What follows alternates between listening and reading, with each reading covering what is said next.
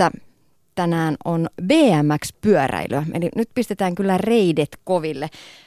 Ennen tätä kaikkea pyöräilyn iha, ihanuutta kuitenkin katsastetaan vielä urheiluiltaa.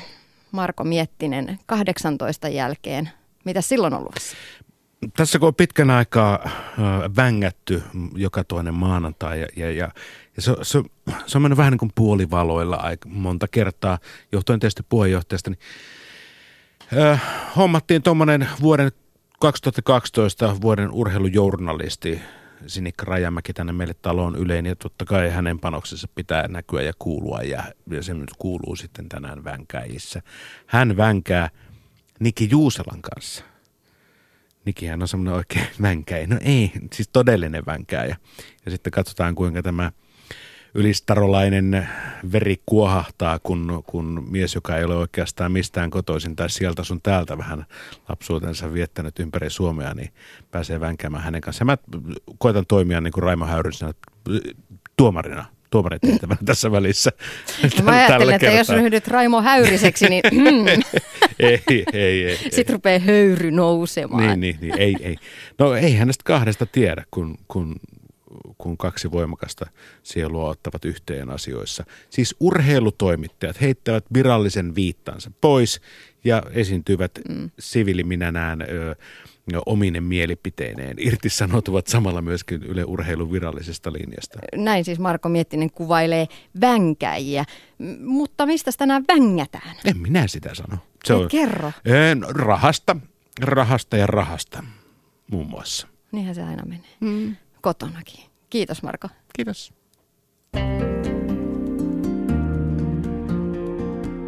Liikuntatunti. Tiina Lundberg. Nyt alkaa olla käsillä ne hetket, kun herkkä hipiäisimmät fillaristit pistää menopelit varastoon ja vain himopolkijat uskaltavat jatkaa kohti talvea. Monella meistä tavallisista tallaajista kuitenkin mielessä itää ajatus talvifillaroinnista mutta miten uskaltaa? Mitä varusteita tarvitaan?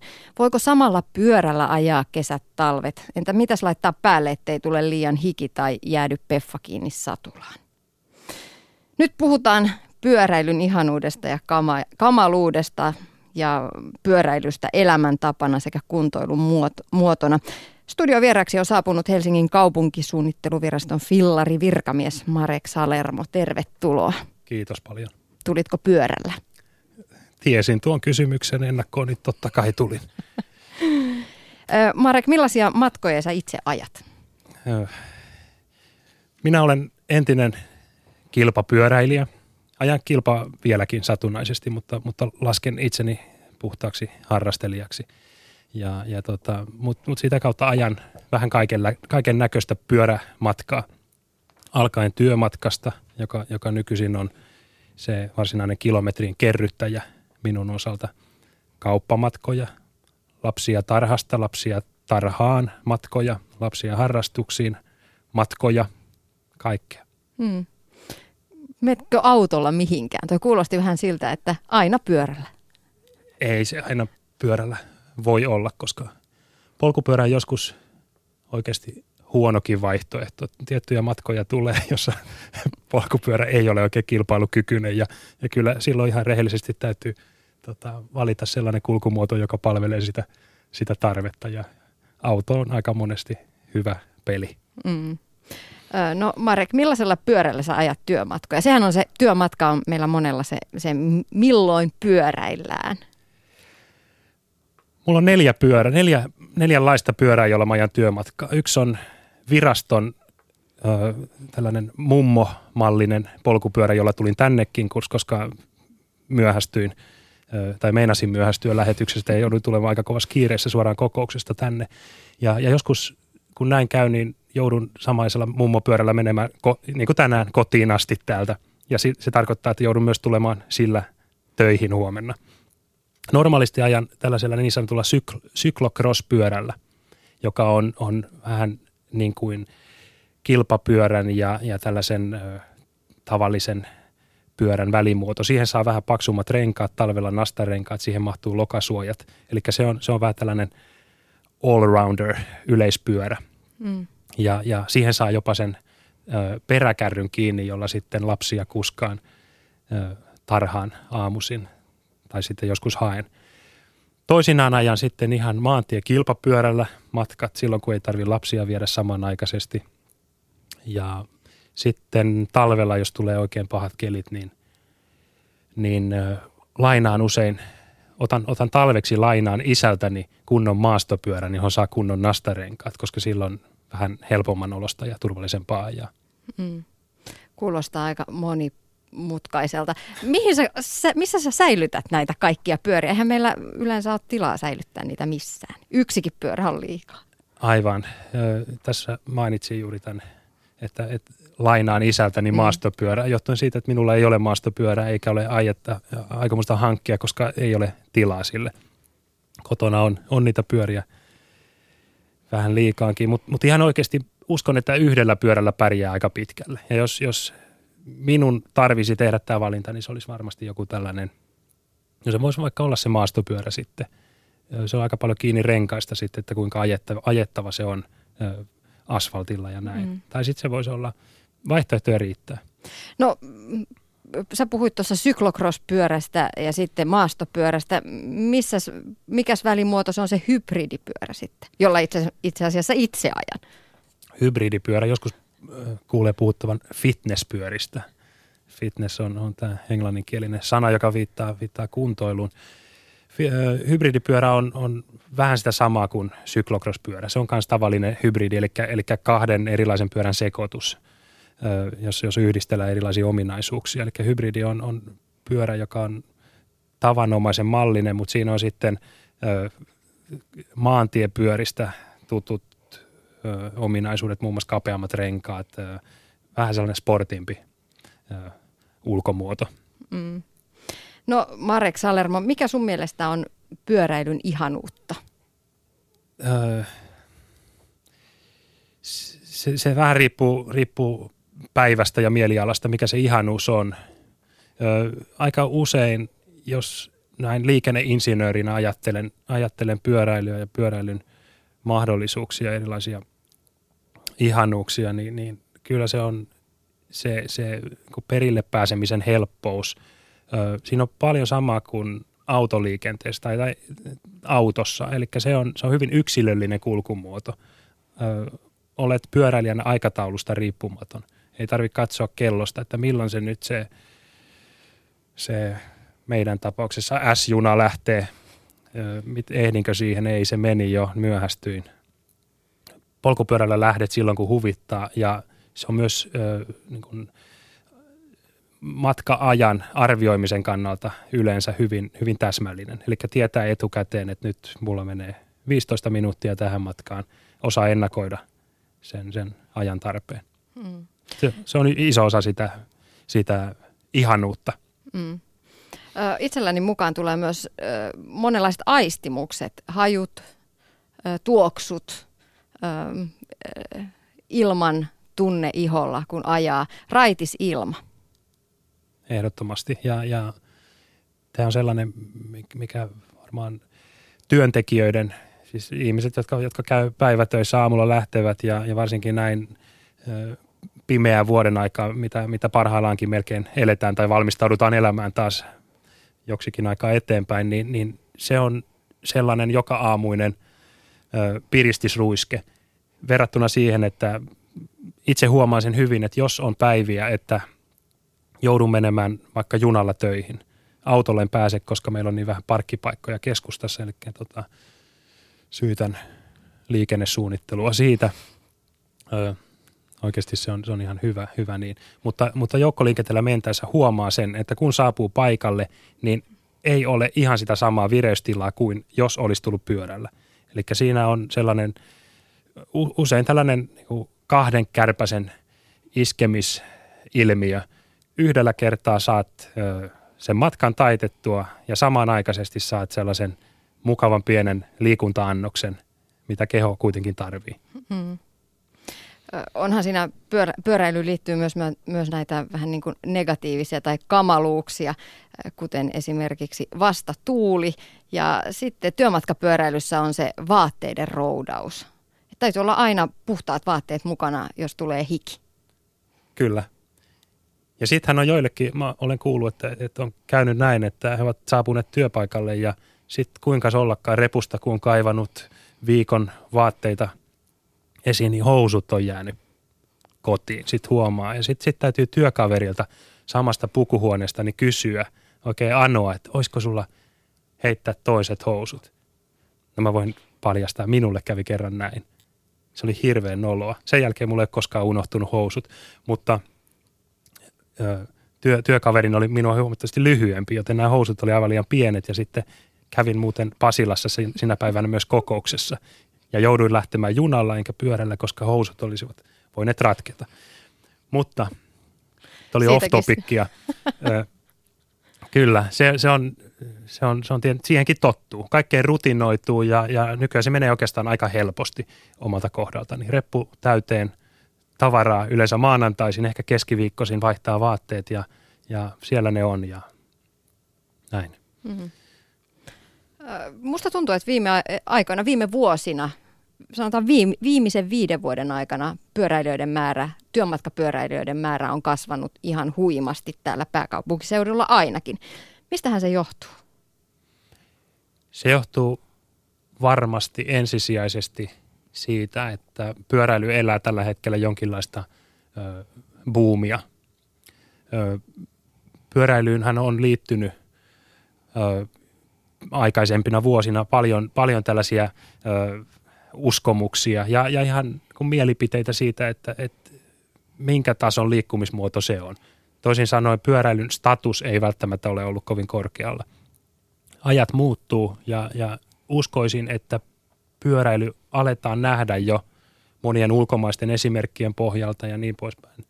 Niin, niin aitona vaihtoehtona, ihan, ihan tällaisena katuuskottavana tapu, tapana liikkua.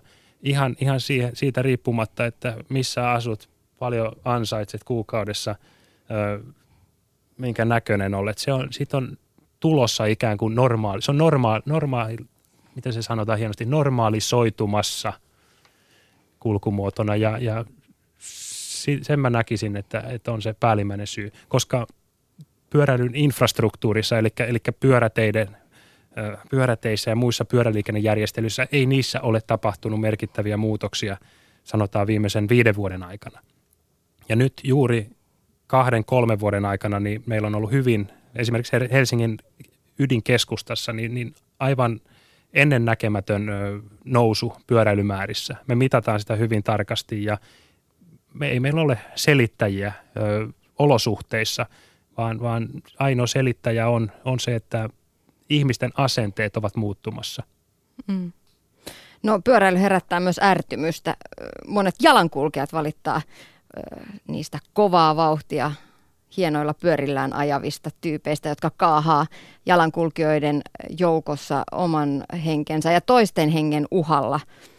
Onko pyöräteillä vähän sellaiset viidakon säännöt? on.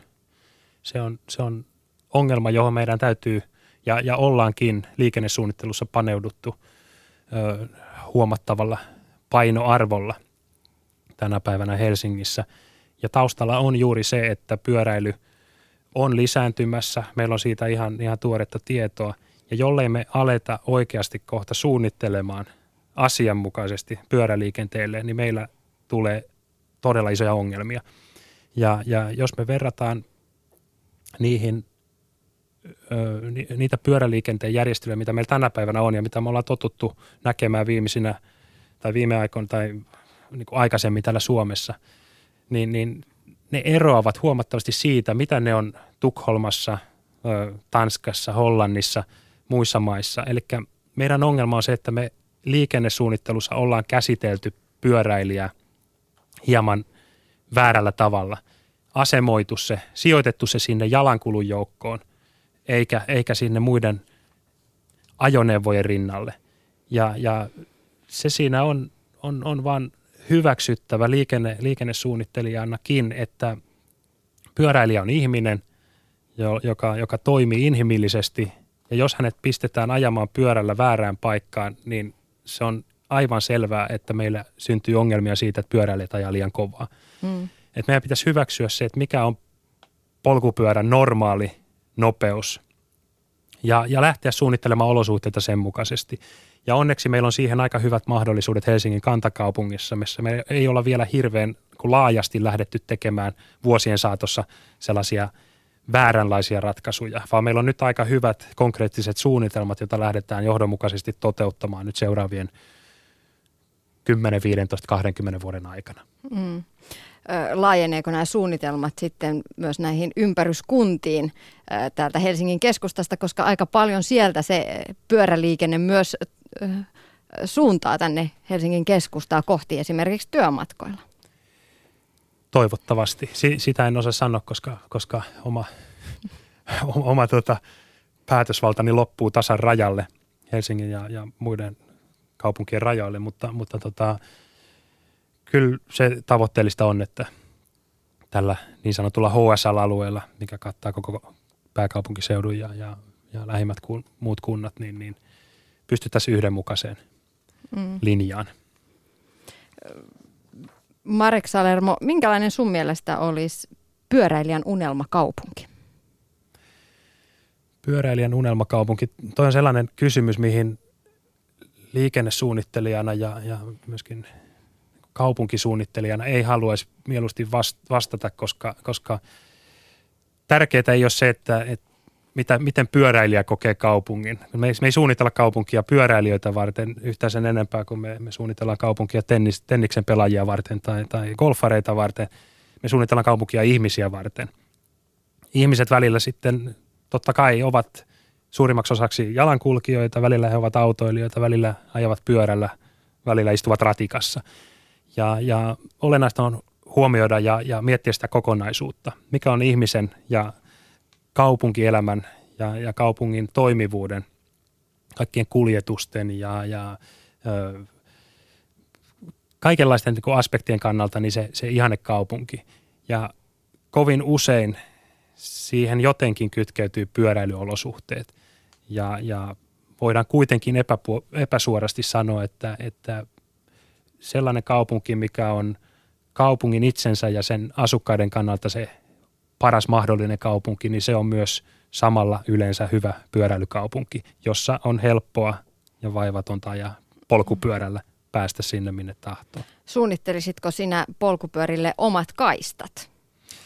Auto, autokaistan, tämän autotien ja sitten ö, jalankulkijoiden väliin? Niin kuin nykytilanteessa tehdään, niin jo suunnittelisin aina ja suunnittelen aina silloin, kun on tarve. Eli silloin, jos, jos autoja on niin paljon tai autot ajavat sellaista nopeutta, että, että autot ja, ja pyöräliikenne ei enää ole yhteensopivia kulkumuotoja ja, ja pystyn näin ollen turvallisesti ja turvallisen tuntuisesti samassa tilassa operoimaan, niin silloin on pakko kulkumuotoja lähteä erottelemaan. Mutta yleensä, jos on rauhallinen – asuinkatu, jossa sitten ei ole, jos on pystytty läpiajava liikenne ö, ottamaan haltuun tai hillitsemään riittävästi, niin silloin mitään erottelua ei ole tarpeen tehdä. Mm. Mutta jos ajattelee esimerkiksi pikkukoululaisia, niin kyllähän se aika vaarallista on siellä autojen keskellä ajaa. Kyllä minä pystyn ajaa mm. autojen keskellä ja ajankin, mutta en laittaisi kahdeksanvuotiaasta tytärtäni hirveän mielelläni kovinkaan liikennöidelle tielle ajelemaan. Näin se on. Ja, ja meidän täytyy suunnittelussa lähteä toteuttamaan näitä ratkaisuja sellaista keskimääräistä pyöräilijää ajatellen ja, ja mahdollisimman hyvin pystyä tietenkin huomioimaan myös nämä tällaiset erityisryhmät, ikäihmiset ja nuoret. Mutta jossain, jossain kohtaa sitten täytyy tietenkin kysyä, että et, et, et, mitä me edellytetään siltä meidän keskivertopyöräilijältä, minkälaisia liikennetottumuksia ja, ja tähän, tai liiken, liikenteessä ajamisen valmiuksia. Ja, ja tähän kytkeytyy sitten tietenkin myös, myös koulut ja, ja koulussa tapahtuva liikennekasvatus, muualla tapahtuva liikennekasvatus. Eli miten me ajetaan meidän lapsia ja nuoria sisään tähän meidän järjestelmään. Ja siinähän meillä on hyvin suuria eroja verrattuna esimerkiksi Tanskaan tai Hollantiin, missä liikennekasvatus ja nimenomaan polkupyörällä ajamisen opetus on valtavan kiinteästi mukana opetusohjelmassa heti alusta asti. Ja, ja näissä maissa meillä on ongelmasta myös se, että lapset tiettyyn ikään asti saavat ajaa jalkakäytävillä. Ja sitten yhtäkkiä tietyn iän tullessa, niin, niin sanotaan, että hetkinen, nyt sä joudutkin tästä lähtien ajamaan ihan eri tavalla, miten sut on opetettu aikaisemmat kuusi vuotta tai mm. seitsemän, kahdeksan vuotta. Ja meillä myös eka-tokaluokkalaiset eivät saa ajaa pyörällä Kyllä, kouluun. kyllä. Että on myös näitä rajoituksia oikeasti asetettuna sieltä koulumaailmasta. Kyllä, mutta jossain Tanskassa tai Hollannissa, ikävä aina nyt esimerkkinä ottaa aina nämä samat maat, mutta, mutta maissa, jossa on, on keskimäärin hyvät pyöräilyolosuhteet, niin, niin siellä aika hyvin myös nuoret ja ihan lapset, lapsista alkaen, niin uskalletaan ajaa autojen seassa silloin, kun olosuhteet oikeasti mahdollistavat sen turvallisesti. Eli kaduilla, jos autot ajavat hitaasti ja niitä ei ole liian montaa. Mm. Niin, monellahan se pyöräilyn into lannistuu siinä vaiheessa, kun saa lapsia. Yksi lapsi menee vielä siellä taka, tässä tarakalla telineellä turvaistuimessa, kaksi lasta menee pyöräkärryyn, kolme lasta, mm, sitten mennäänkin autolla. Niin, näin, näinhän se on. Tuota, ja silloin varmasti se on helppo ymmärtää, että auto on paras ratkaisu näissä tilanteissa.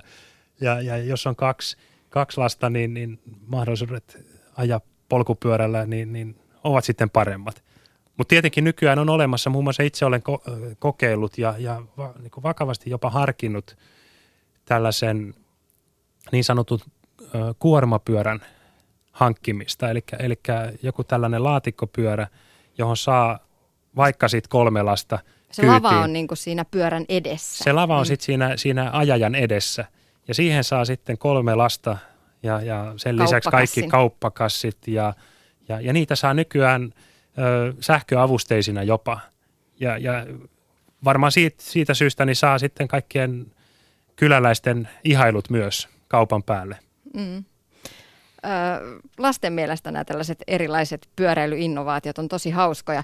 Esimerkiksi mun omasta mielestä on tosi hauska lähteä aina pyöräkärryn kanssa päiväkodin pihasta ö, ajelemaan kotiin päin, kun siellä ne loput kymmenen lasta kuolaa aidan takana, että voi kun mäkin pääsisin ton kyytiin. No, minun, minun tarhasta on ihan samanlaiset, samanlaiset kuvat itselläni, eli tota, lapsethan tykkää pyöräkärryistä ja, ja – osan, kaksi tai kolme lasta onkin sanonut minun kuuleni äideilleen, että miksei meillä ole myös tuollaista. Mutta toisaalta, toisaalta sitten kerran kuulin oman poikani sanovan, että miksei, miksei me mennä ikinä autolla.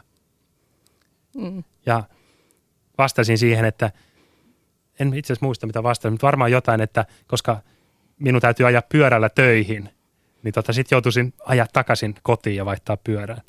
Mikä on totta mm. olen itsekäs. Mutta hankaluuksia tosiaan tulee, jos on enemmän näitä lapsia. Kouluun ei saa mennä eka tokaluokkalainen pyörällä, mikä tuntuu välillä aika kohtuuttomalta. Lapsi, joka on esimerkiksi kolmevuotiaasta asti pyöräillyt päiväkotiin, niin sitten kun mennään ekalle luokalle, niin pitäisi hypätäkin takaisin sinne pyöräkärryyn. Me opetetaan jotenkin myös niitä lapsia istumaan siellä auton takapenkillä. Mitä sun mielestä tälle suomalaiselle pyöräkulttuurille pitäisi tehdä, Marek Salerno? No se lähtee pyöräilykulttuurin äh, niin muokkaaminen just tällaisista pikkuasioista.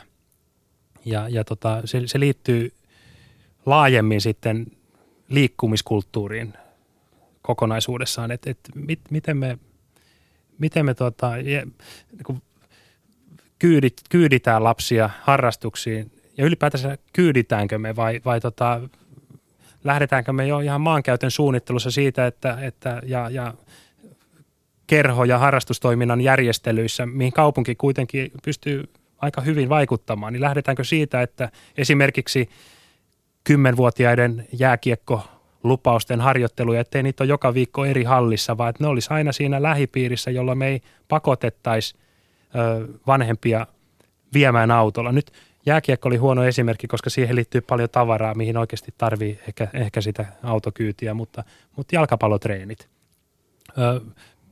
Ja lapset joutuvat, ehkä Helsingissä ainakin, niin, niin hyvin usein ö, harjoittelemaan jossain hyvin kaukana sieltä, mistä asuvat. Ja harjoituksia voidaan, kun pelikentistä on pulaa, niin, niin välillä, välillä pitää siellä, välillä täällä. Ja, ja tota, sitä kautta me helposti sidotaan auto jo perheiden arkeen, eikä anneta, anneta vaihtoehtoja. Ja tota, usein justiin tällaisissa lasten harjoituksissa, kun menee katsomaan, niin se, siellä on myös samalla autojen parkkipaikka. Ja jossain Kööpenhaminassa, missä nyt viimeksi just ö, kesällä käydessä, niin, niin, niin ajoin paikallisen jalkapallokentän ohi, niin, niin huomasin heti, että tässä on jotain erilaista, tässä on jotain erikoista. Jäin sitä miettimään. Sitten mä huomasin, siellä ei ollut autoja, se ei ollut autojen parkkipaikka missään lähettyvillä. Eli kaikki oli tullut polkupyörillä sinne. Ja se on merkittävä kulttuurinen ero. Ja se, en tiedä, se ei, se ei, se ei ole pelkästään asennekasvatusta, vaan siihen oikeasti täytyy ihan miettiä, että mit, niin kuin, missä seurassa lapset niin kuin oikeasti lähtee sisäistämään sitä ihan suunnittelun kautta, että, että ei pakoteta ihmisiä lähtemään liian pitkälle. Mm. No tosiaan nyt alkaa olla se aika vuodesta, kun moni sen pyöränsä talviteloille siirtää ja siirtyy sitten auton rattiin tai julkisten käyttäjäksi. Monella, kuten itselläni, itää pieni ajatus siitä, että mitäs jos tänä talvena jatkaisi pyöräilyä, että saisi aloittaa päivän sillä mielettömällä happimäärällä, raittiilla ilmalla ja endorfiineilla, mitä siitä pyöräilystä saa. Marek Salermo, missä vaiheessa kannattaisi vaihtaa ne talvirenkaat? No, itse vaihtaisin ja vaihdankin ne yleensä siinä vaiheessa, kun, kun säätiedotusta katsomalla selviää, että seuraavana päivänä on liukasta. Ja, ja siinä vaiheessa sitten, kun on, on nastarenkaat laittanut alle, niin niitähän ei vitti edes takaisin vekseltä, että sitten huonolla tuurilla käy niin, että, että joutuukin ajaa ö, puhtaalla asfaltipinnalla pitkiä jaksoja ennen kuin tulee se todellinen lumi tai, tai liukkaus lopullisesti jäädäkseen. Tosin siinä vaiheessa, kun, kun ö, ensimmäiset liukkaudet tulevat, niin kaupunki aloittaa myös liukkauden torjunnan, mikä tarkoittaa sitä, että, että asfaltoidut pyörätiet kylvetään täyteen sitä, sitä pyöräilijän usein vihaamaa hiekoitussepeliä. Ja, ja silloin on, on toisaalta hyvä, että on nastarenkaat alla, koska nastarenkaat ovat kestävämpiä myös ihan näitä, näitä sepelin aiheuttamia. Rengasrikkoja ajatellen. Mm. Eli se on, mutta mut yleensä siinä yrittää tietenkin mahdollisimman viimeiseen asti välttää sitä renkaiden vaihtoa. Onko se ajo kuinka paljon raskaampaa? On se huomattavan paljon raskaampaa, mutta en sanoisi, että se silti on liiaksi raskasta. Et ny, nykyiset nastarenkaat rullaavat kuitenkin aika hyvin. Ja, ja se, en näe, että se juurikaan millään matkoilla ö, nastarenkaiden ö, laitosta jäisi kiinni. Et, et, et mm. Se tulisi sitten juuri niin, niin paljon raskaammaksi, että ei sitten pystyisi ajaa pyörällä töihin. Että ei sitä käytännössä. Sen huomasin, vaikka sitten keväällä vaihtaa nastat pois, että, että kylläpä nyt on kevyttä, mutta ei sitä toisinpäin niinkään huomaa, että siihen tottuu nopeasti ja pyörä liikkuu aika kepeästi nastoillakin. No voiko samalla pyörällä ajaa, jos ajattelee esimerkiksi itselläni tuo hybridipyörä tuossa Pasilan pihalla odottaa jälleen kotiin kotimatkaa? Se riippuu ihan siitä, että millainen pyörä on. Eli jos lähetyksen alussa niin keskusteltiin näistä, näistä juuri tällaisista hybridipyöristä tai syklokrospyöristä, tai, tai jos joku ajaa maastopyörällä, niin varsinkin sellaisia mahtuu minkälaisia renkaita tahansa. Tavallinen maantiepyörä sitä vastoin, tällainen kilpapyörä, niin on, on, on sellainen, johon ei saa sitten nastoja yleensä, koska haarukka, etuhaarukka, takahaarukka, ne on niin ahtaita, että sinne ei mahdu sitten pyörimään isompi rengas. Mutta yleensä noihin hybrideihin saa aika hyvin nastarenkaan ja, ja tärkeää myös talvella on yleensä se, että saa jonkinlaisen lokasuojan sinne, jolloin, jolloin pystyy myös sadekelillä ajamaan ilman, että se on kohtuuttoman likaista puuhaa. Mm. No entäpäs ne vaatteet? Ö, toppatakissa tulee aika nopeasti hiki. Sellaisen olen pannut huomiolle, että, että aika usein pyöräilijät, joita, joita itse työmatkalla tulee vastaan, niin, niin – sortuvat siihen, että pukeutuvat ylitse liikaa, eli ylipukeutuvat, on liikaa päällä. Ja, ja tota, itse ajan aika niin kuin suhteellisesti vähissä vaatteissa.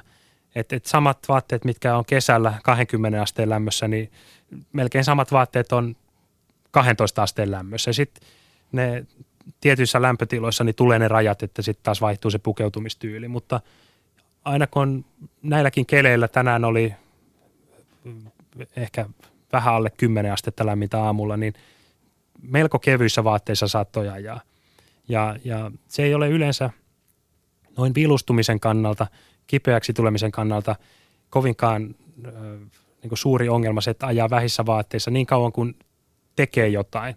Et siinä ei puolesta tunnissa kolmessa vartissa tule oikeasti kylmä. Voi olla, että on kylmän tunne, mutta kun tekee ja pysyy liikkeessä, niin, niin, niin se ei ole mikään vilustumisriski tai, tai terveysongelma. Sitä vastoin, jos, jos ylipukeutuu, niin se on, se on aika inhottava olo, kun tulee hiki, kaikki vaatteet kastuu ja, ja näin. Vaik, vaikka saa töissä käydä suihkussa, mutta kaikki ne samat vaatteet sitten joutuu työpäivän päätteeksi pukemaan mm. päälle. Se ole mukavaa. Eli siinä, siinä moni voisi ehkä vähän petrata ja, ja laittaa pikkasen vähemmän vaatetta päälle. Ja loppujen lopuksi, varsinkin jos on lyhyet pyöräilymatkat, niin, niin en koe, että pyörällä ajaessa tarvisi sitä pukeutumista. Siis sellaisissa tilanteissa, että ei mennä suihkuun töissä. Ajetaan ihan normaalisti vaan pyörällä ja, ja siitä suoraan hypätään tietokoneen ääreen työskentelemään, mm. niin se ei vaadi sen kummallisempaa pukeutumista kuin tavallinen kävely bussipysäkille.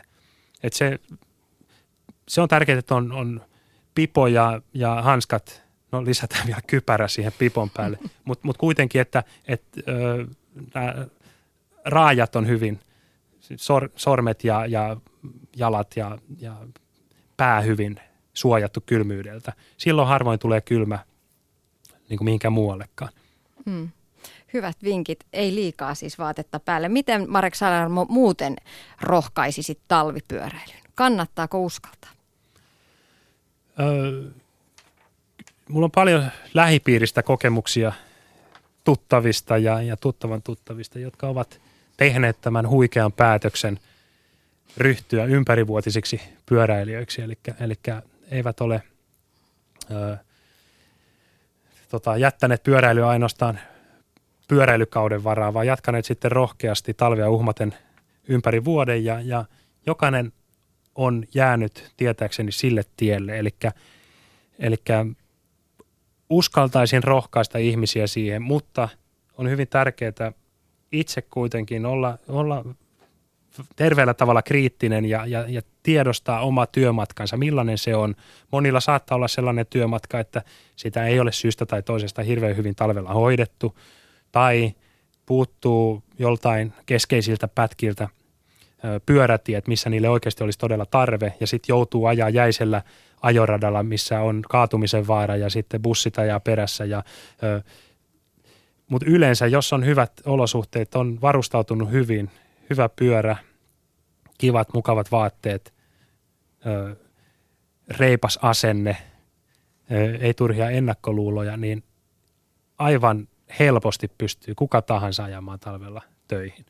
Ö, ei ehkä samanlaisia matkoja kuin kesällä. Eli, se, se talvella, talvella niin pystyy ehkä vähän lyhyempiä matkoja vaan ajamaan kuin kesällä, mutta, mutta mihin, ei, ei ole, en pysty vetämään mitään rajaa, että sellainen ja sellainen matka on liian pitkä, mutta lyhyitä ja keskipitkiä matkoja pystyy varsin hyvin ajamaan.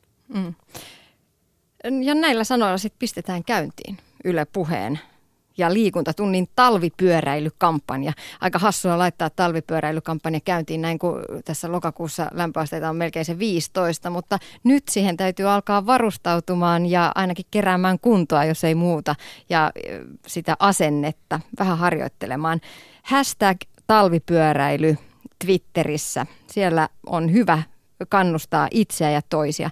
Lupaan, että itse lähden mukaan tähän juttuun hashtag talvipyöräily. Se tulee näkymään liikuntatunnin nettisivuilla ja kuulumaan myös näissä meidän liikuntatunnin lähetyksissä ja toki siellä Twitterissä.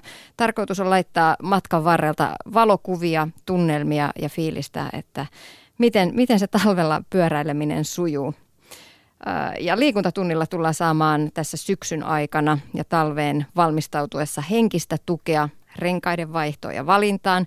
Vaatepuolta tullaan miettimään näissä lähetyksissä me ja toki tullaan saamaan kommentteja ja kokemuksia sieltä, missä tapahtuu, eli matkan varrelta. Kannattaa laittaa Twitterissä viestiä hashtag talvipyöräily ja jaetaan kokemuksia. Kiitos Marek Salermo vierailusta. Kiitos.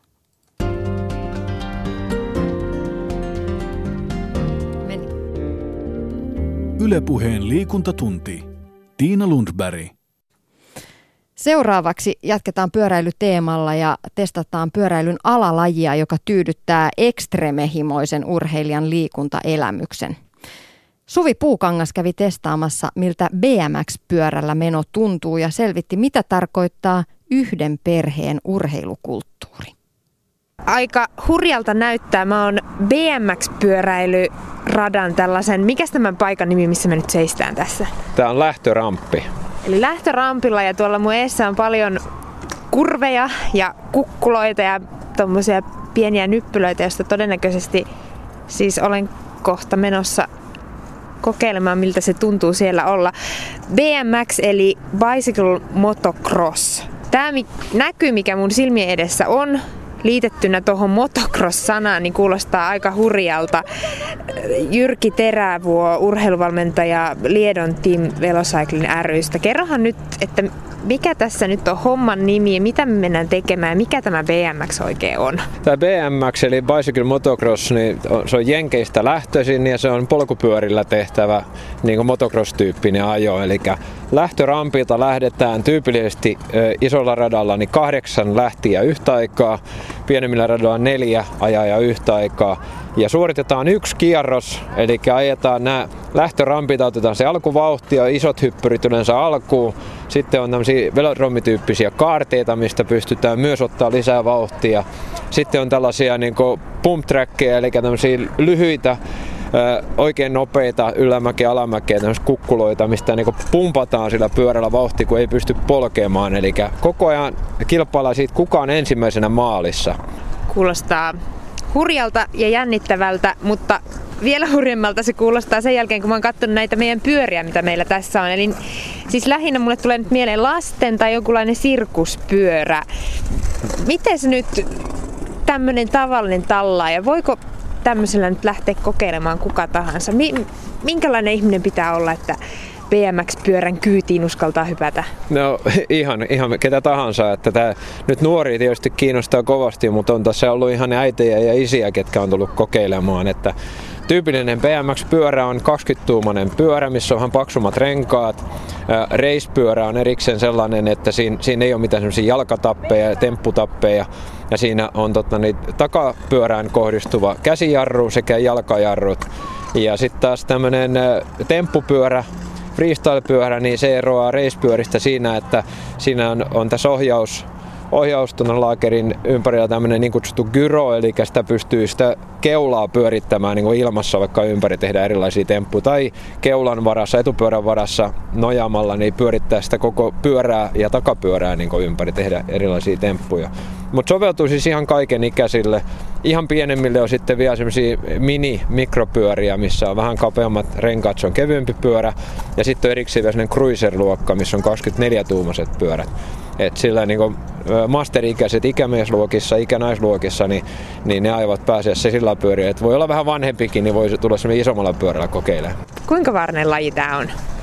No itse asiassa tämä näyttää hurjalta tietysti, jos kahdeksan lähtee yhtä aikaa tästä lähtörampilta ja kaikki kiihdyttää täysillä. Mennään ahneesti ensimmäiseen kurviin, saattaa jo pari ensimmäisessä hyppyrissä tulla vähän kontakteja. Että tämä on niin kontaktilaji kyllä myös, mutta niin, ja vauhtikin on suhteellisen kova, että parhaat voi mennä jopa 40 jossain kohtaa radalla. Mutta ne haaverit, mitä sattuu, niin loppujen lopuksi niistä niin selvitään aika pienillä ruhjilla, koska näissä on aika hyvät varusteet, että BMX reississä on tyypillinen full face kypärä. Eli moottoripyöristä, crossipyöristä tuttu sinne, missä on leukasuoja. Eli vaikka kaatuu naamalleen, niin, niin et lyö sitten naamaa kuitenkaan maahan. Sitten hanskat, pitkäsormiset hanskat on yleensä. Sitten on hartiasuojat, kyynärsuojat, polvisuojat säärisuojat. Ne on niin tyypilliset suojat, mitä käytetään. Niin se on enemmän, niin voi sanoa, että henkistä kolausta tulee enemmän, jos kaadut tonne ja, ja jäät niin ryhmän viimeiseksi. Okei, selvä. Eli henkistä kovuutta vaaditaan tässä lajissa myös. Nyt jos me lähdetään kokeilemaan tätä, niin onko pakko lähteä täältä rampilta? Ei ole pakko lähteä rampit, voidaan lähteä tuosta alhaaltakin, mutta sitten on vähän haasteellisempaa aina päästä no, ensimmäiset isommat nyppylät tuosta ylös, että parempi se on laskea tästä rampilta. Voidaan ensin vaikka kokeilla laskea vaan tästä alas, miltä se tuntui vaikka vähän jarruttamalla. Ja BMX Raceissa on tyypillistä, jos katsoo noita satuloita, että kun ne on niin alhaalla, että miten tuosta pystyy ajaa, niin ne on alhaalla sen takia, että niistä ei ole tarkoituskaan istua, vaan tämä rata ajetaan yleensä koko matka seisten. No lähdetään sitten kokeilemaan, eikä okay. tästä muuten saa minkäänlaista kuvaa. Eli tästä pyörä mukaan ja tähän Me voidaan tästä Me voidaan lähteä tästä näin. Eli seistään siis pääsääntöisesti. Joo. Ja tässä on käsiarrut. Joo. Kyllä. Päästään kyytiin. Kyllä aika pieneltä tuntuu, mutta katsotaan miten tässä käy. Jaha, siitä lähti viisivuotias näyttämään mallia. No niin, no niin nyt, kokeilla. No kai mun on pakko rohjeta, koska tästä nyt nuorempikin uskalsi mennä, niin ei tässä nyt oikein auta. Eli tästä vaan lähetään. Pitääkö mun polkea aluksi? Meet me ihan rauhallisesti vaikka aluksi. Kokeile vaan sitä. Päästä rullaamaan vaan. Niin. Apua! Kauhea vauhti! Ensimmäinen! Hyppyri! Nyt tulee tupla! Ei, nyt ei riittänyt vauhti! Ja kaarre, tässä pitää jo polkea. Joo. Juuri noin. Ja sit pumppaamaan niin tänä. Alas ylös, alas ylös, alas ylös, alas ylös, alas. Huhhuh. Tässä ainakin reidet joutu koville. Joo, mutta alkuun se tulee enemmän siitä, että jännittää. Jännittää, niin, niin aivan. Se oli oikeastaan kaikista, ehkä kaikista hauskin kohta oli tuo, jossa oli monta noita pikkukuklan.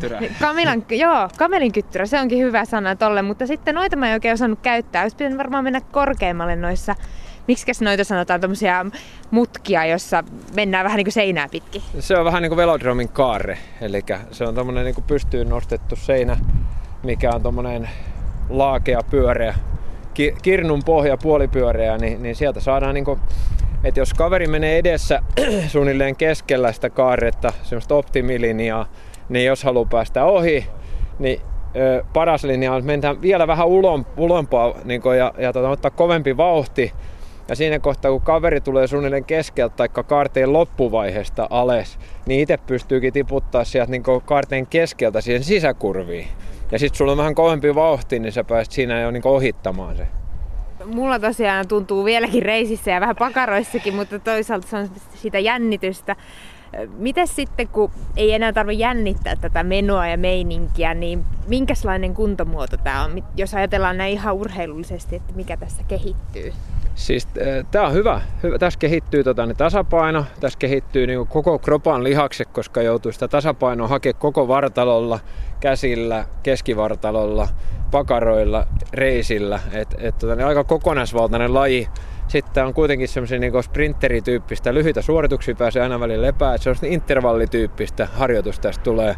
Ja kaikissa meissä aikuisissakin elää sellainen pieni lapsi, että on kiva päästä crossaamaan, niin, niin yllättävän nopeasti tässä menee niin muutama tunti aikaa, kun tässä vähän kokeilee. Tämä BMX nyt muistuttaa ehkä hitusen verran myös tämmöistä skeittausta tai lumilautailua tai muuta tämmöistä lajeja, jossa on vahva semmoinen ala, alakulttuuri. Niillä on tietynlaiset vaatteet ja ehkä tietynlainen musiikki. Mites nyt sitten BMXn kohdalla? Minkälainen kulttuuri tämän lajin ympärillä on? No ky- tässä on jo ehkä vahvakin kulttuuri Suomessa niin tuohon freestyle-puoleen, eli temppupyöräily. Niitä on niin kuin aika monta Suomenkin ihan semmoista huippuja, jotka on maailmalla lyönyt itsensä läpi tällaisia pyörätempuilla tämä race-kulttuuri on vielä aika tuoretta, koska näitä ratoja ei ole montaa Suomessa ollut.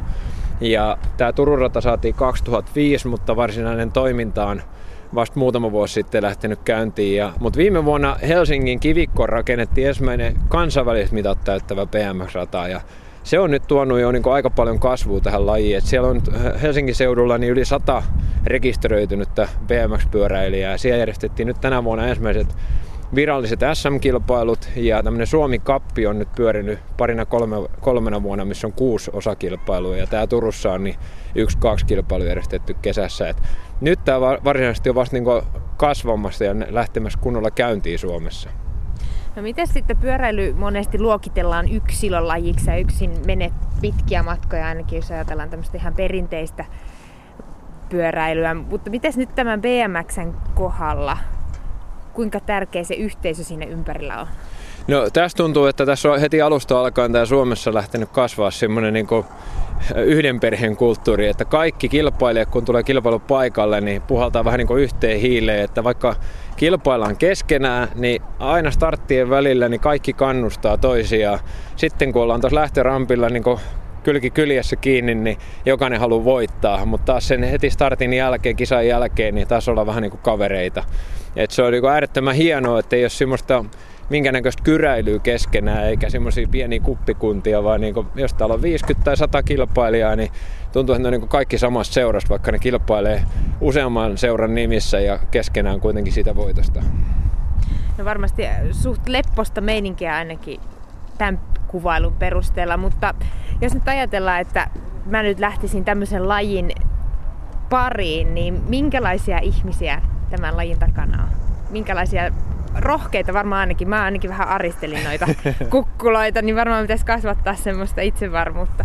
No se itsevarmuus kasvaa tekemisen kautta, niin kuin yleensä kaikessa. Että yllättävän nopeasti se oma taso kehittyy, mutta en mä osaa profiloida minkä tyyppisiä. Että varmaan sellaiset ihmiset, ketkä vähän hakee jännitystä. Ja, ja tota, no, niin, tämä on kuitenkin, puhutaan extreme-lajista, niin tämä on vähän sellainen, että, että muihin pyöräilylajeihin verrattuna nyt, niin tämä on selkeästi niin erityyppinen. Ehkä lähempää alamäkipyöräilyä tai taikka, tota, niin, tota, freeride-pyöräilyä siinä mielessä, että mut taas yksi alalaji, mistä kuitenkin aloittamalla niin sä voit niin kuin mihin tahansa pyöräilylajiin sitten myöhemmin niin kuin suuntautua.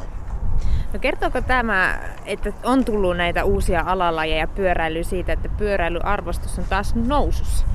No ehkä sitä harrastajamääriä tulee paljon, ihmiset on erityyppisiä, keksitään vähän niin kuin uusia lajeja ja, ja tota, niin innostutaan uusista lajeista. Että ne välttämättä kaikki perinteiset lajit niin ei ole vedonnut kaikkiin ihmisiin, että et pyöräily on tavallaan kiinnostanut, mutta niistä ei ole löytänyt sitä omansa. Sitten kun tulee tällaisia uusia, uusia virtauksia, niin sitten sellainen ihminenkin löytää sen oman lajinsa pyöräilystä. Kerros vielä Jyrki Terävuo, että miksi tai mikä on tämän lajin se vetovoima? Miksi tätä kannattaa harrastaa? No, mä voin omassa puolessa sanoa, minkä takia mä olen innostunut aikanaan pyöräilystä ja, ja tota, no niin, seitsemänvuotiaana liittynyt pyöräilyseuraan, niin mä oon aina tykännyt siitä itse aiheutetusta aikansaadusta vauhdista. Se vauhdin hurma, kun pyörällä pääsee kovaa, niin se on pikkupojassa saakka kiinnostanut ja, ja tota, niin, pyörällä ei ole periaatteessa mitään limittiä, kuinka kovaa sä voit mennä. Mulla on 107,9, mulla on ennätys, mitä on tullut pyörän mittariin. Toki se oli auton peesissä ajettuna, mutta kuitenkin itse polkien, ei ole missään vetohihnan päässä ollut. Näin kertoi urheiluvalmentaja Jyrki Terävuo. Helsingissä Salmisaaressa kokoontuivat viikonloppuna maailman huippukiipeilijät. Ensimmäistä kertaa järjestetyssä kutsukilpailussa mukana oli neljä maailman parasta sekä Suomen kovimmat kiipeilijät. Mikä saa ihmisen roikkumaan kalliosta yhden käden varassa ja kohtaamaan pahimmat pelkonsa? Siitä kertovat suomalaiset huippukiipeilijät Anna Laitinen ja Nalle Hukkataival. Heta-Leena Sierilä ja Juha Hietanen haastattelevat. No miten teillä harrastus on alkanut? No mä itse asiassa aloitin kouluryhmän kanssa. Me käytiin joskus kokeilemassa urheilupäivänä. Ja tota, mä siitä sitten innostuin ja liityin semmoiseen lasten kiipeilyryhmään. Ja tota, siitä asti mä oon kiivennyt. Ja nyt se on sulla ammattina? Nyt se on ammatti, joo. Mm, entäs sitten Anna? No mä itse asiassa halusin ihan pienestä asti kiivetä. Mutta sitten ei oikein tajunnut, että Suomessa pystyy kiipeämään. Et kun katsoo tuolla autoteillä ja sajelee, että eihän tuolla ole mitään. Mutta sitten sit mä harrastin jotain muuta siinä sivussa ja sitten messuilla mä näin, että Suomessa pystyy kiipeämään. Mä aloitin saman tien ja siitä lähtien se on ollut ihan kaiken keskus. Teillä on kummallakin olemus vähän sellainen, että mä en hämmästelisi yhtään, vaikka te heittäisitte puolivoltteja tässä ja jatkaisitte jutustelua. Et jänteviä ja, ja vahvoja ihmisiä. Minkälaisia ominaisuuksia kaikkiaan kiipeilillä tarvitaan? No aloittamiseen nyt ei välttämättä tarvita ihmeitä, että tota, motivaatiota, että siinä pystyy kyllä ihan kuka tahansa ja minkä ikäinen kyllä kehittyy aika nopeasti. Et mä sanoisin ensinnäkin, vaikka ihmiset luulee, että se on hirveä voimalaji ja niin tarvitaan paljon raakaa voimaa, niin kyllä se on ennen kaikkea niin kuin enemmän tekniikkalaji, että sä osaat käyttää sun kroppaa oikein ja löytää ne asennot. Et enemmän just niin kuin tasapainoa ja semmoista kropan hallintaa. Mm. Ja ehkä se voima tulee sitten vasta toisena. Että tota, tietenkin raakaa voimaakin tarvitaan sitten, kun kiivetään vaikeampia juttuja, mutta mm. kyllä tekniikalla pääsee pitkälle. Mutta voimaakin siis tarvitaan. Sullakin mä kuulin joo. näin, että leuvonveto onnistui jopa yhdellä kädellä. Joo, hyvän päivän joo. Tota, kyllä siis äh, siitä on ehdottomasti hyötyä, mutta siis kyllä esimerkiksi nais- ja mieskiipeily, niin naiset pystyy kiristämään eroa tekniikalla aika paljon ja semmoisella niin kuin notkeudella ja tällaisella, että se ei ole pelkästään miesten laji, koska ne on vahvoja. Että se on niin monipuolinen laji, että siinä on mm. monipuolisuudesta kyllä mm. hyötyy. Se, tavallaan kehittyykö ne kiipeilijän taidot siinä kiipeillessä vai onko jotain muita harjoitteita, mitä on syytä tehdä, että pystyy killumaan siellä seinällä? No varsinaiset taidothan nyt ei paljon muussa kehity, että tekemällä vaan oppii ne asennot ja oppii niin kuin käyttämään sun kroppaa tietyissä tilanteissa, mutta sit ihan raakaa voimaa nyt saa ihan punttiksellakin tietysti. Mutta miten se sitten siirtyy niin kuin siihen, että sä osaat käyttää sitä oikeassa kiipeilytilanteessa, niin se on aina vähän eri kysymys. Niin, eli ei voi puntata itsensä kan- kankean, kankean voimakkaaksi ja sitten yrittää joustavasti liikkua niin, siellä. Niin, voit sä tonne punttikseen mennä ja ha- hankkia tiedätkö, hirveän kokoiset hauikset, mutta ei se välttämättä sua niinku auta seinään ylös pääsemään sitten. Että. Mutta sä ainakin käyt salilla se vähän sitten, että tulee, että tulee lisää voimaa, vaikka Lähin... sillä sukupuolella ei olekaan tästä merkitystä. Joo, lähinnä sitten semmoisessa kuntoutusmielessä, että ei tule sit mitään vammoja. Että se on niinku, uh, Joo, se ei siinä mitään haittaa, mutta kyllä mä enemmän keskityn kiipeilyyn, että kyllä se jää valitettavan vähäksi se oheistreeni, että et sen verran, että pysyy niinku paikat kunnossa, ettei tule mitään vammoja. Onko Suomessa kuinka hyvät olosuhteet harrastaa tätä teidän lajia? No ulkokalliolla jos puhutaan, niin kyllä täällä on aika hyviä paikkoja ja hyviä kallioita, mutta tosiaan tämä satelee aika paljon yleensä syksymällä, kun niinku vaikeita reittejä niin kuin tuossa aikaisemminkin mainittiin, niin tarvit hyvät kitkat, eli aika kylmän kelin, koska se niin kuin parantaa kitkaa just kiven ja sormien välillä tosi paljon. Mm. Ja tota, jos ei satele, niin on kyllä hyviä kelejä keväällä ja syksyllä, että kesällä on aika lämmin. Anna Laitinen ja Nalle Hukkataival olivat vieraina. Tiina Lundberg toimitti liikuntatunnin toimi Jumppa Maikkana ja nyt on sitten suihkussa jo.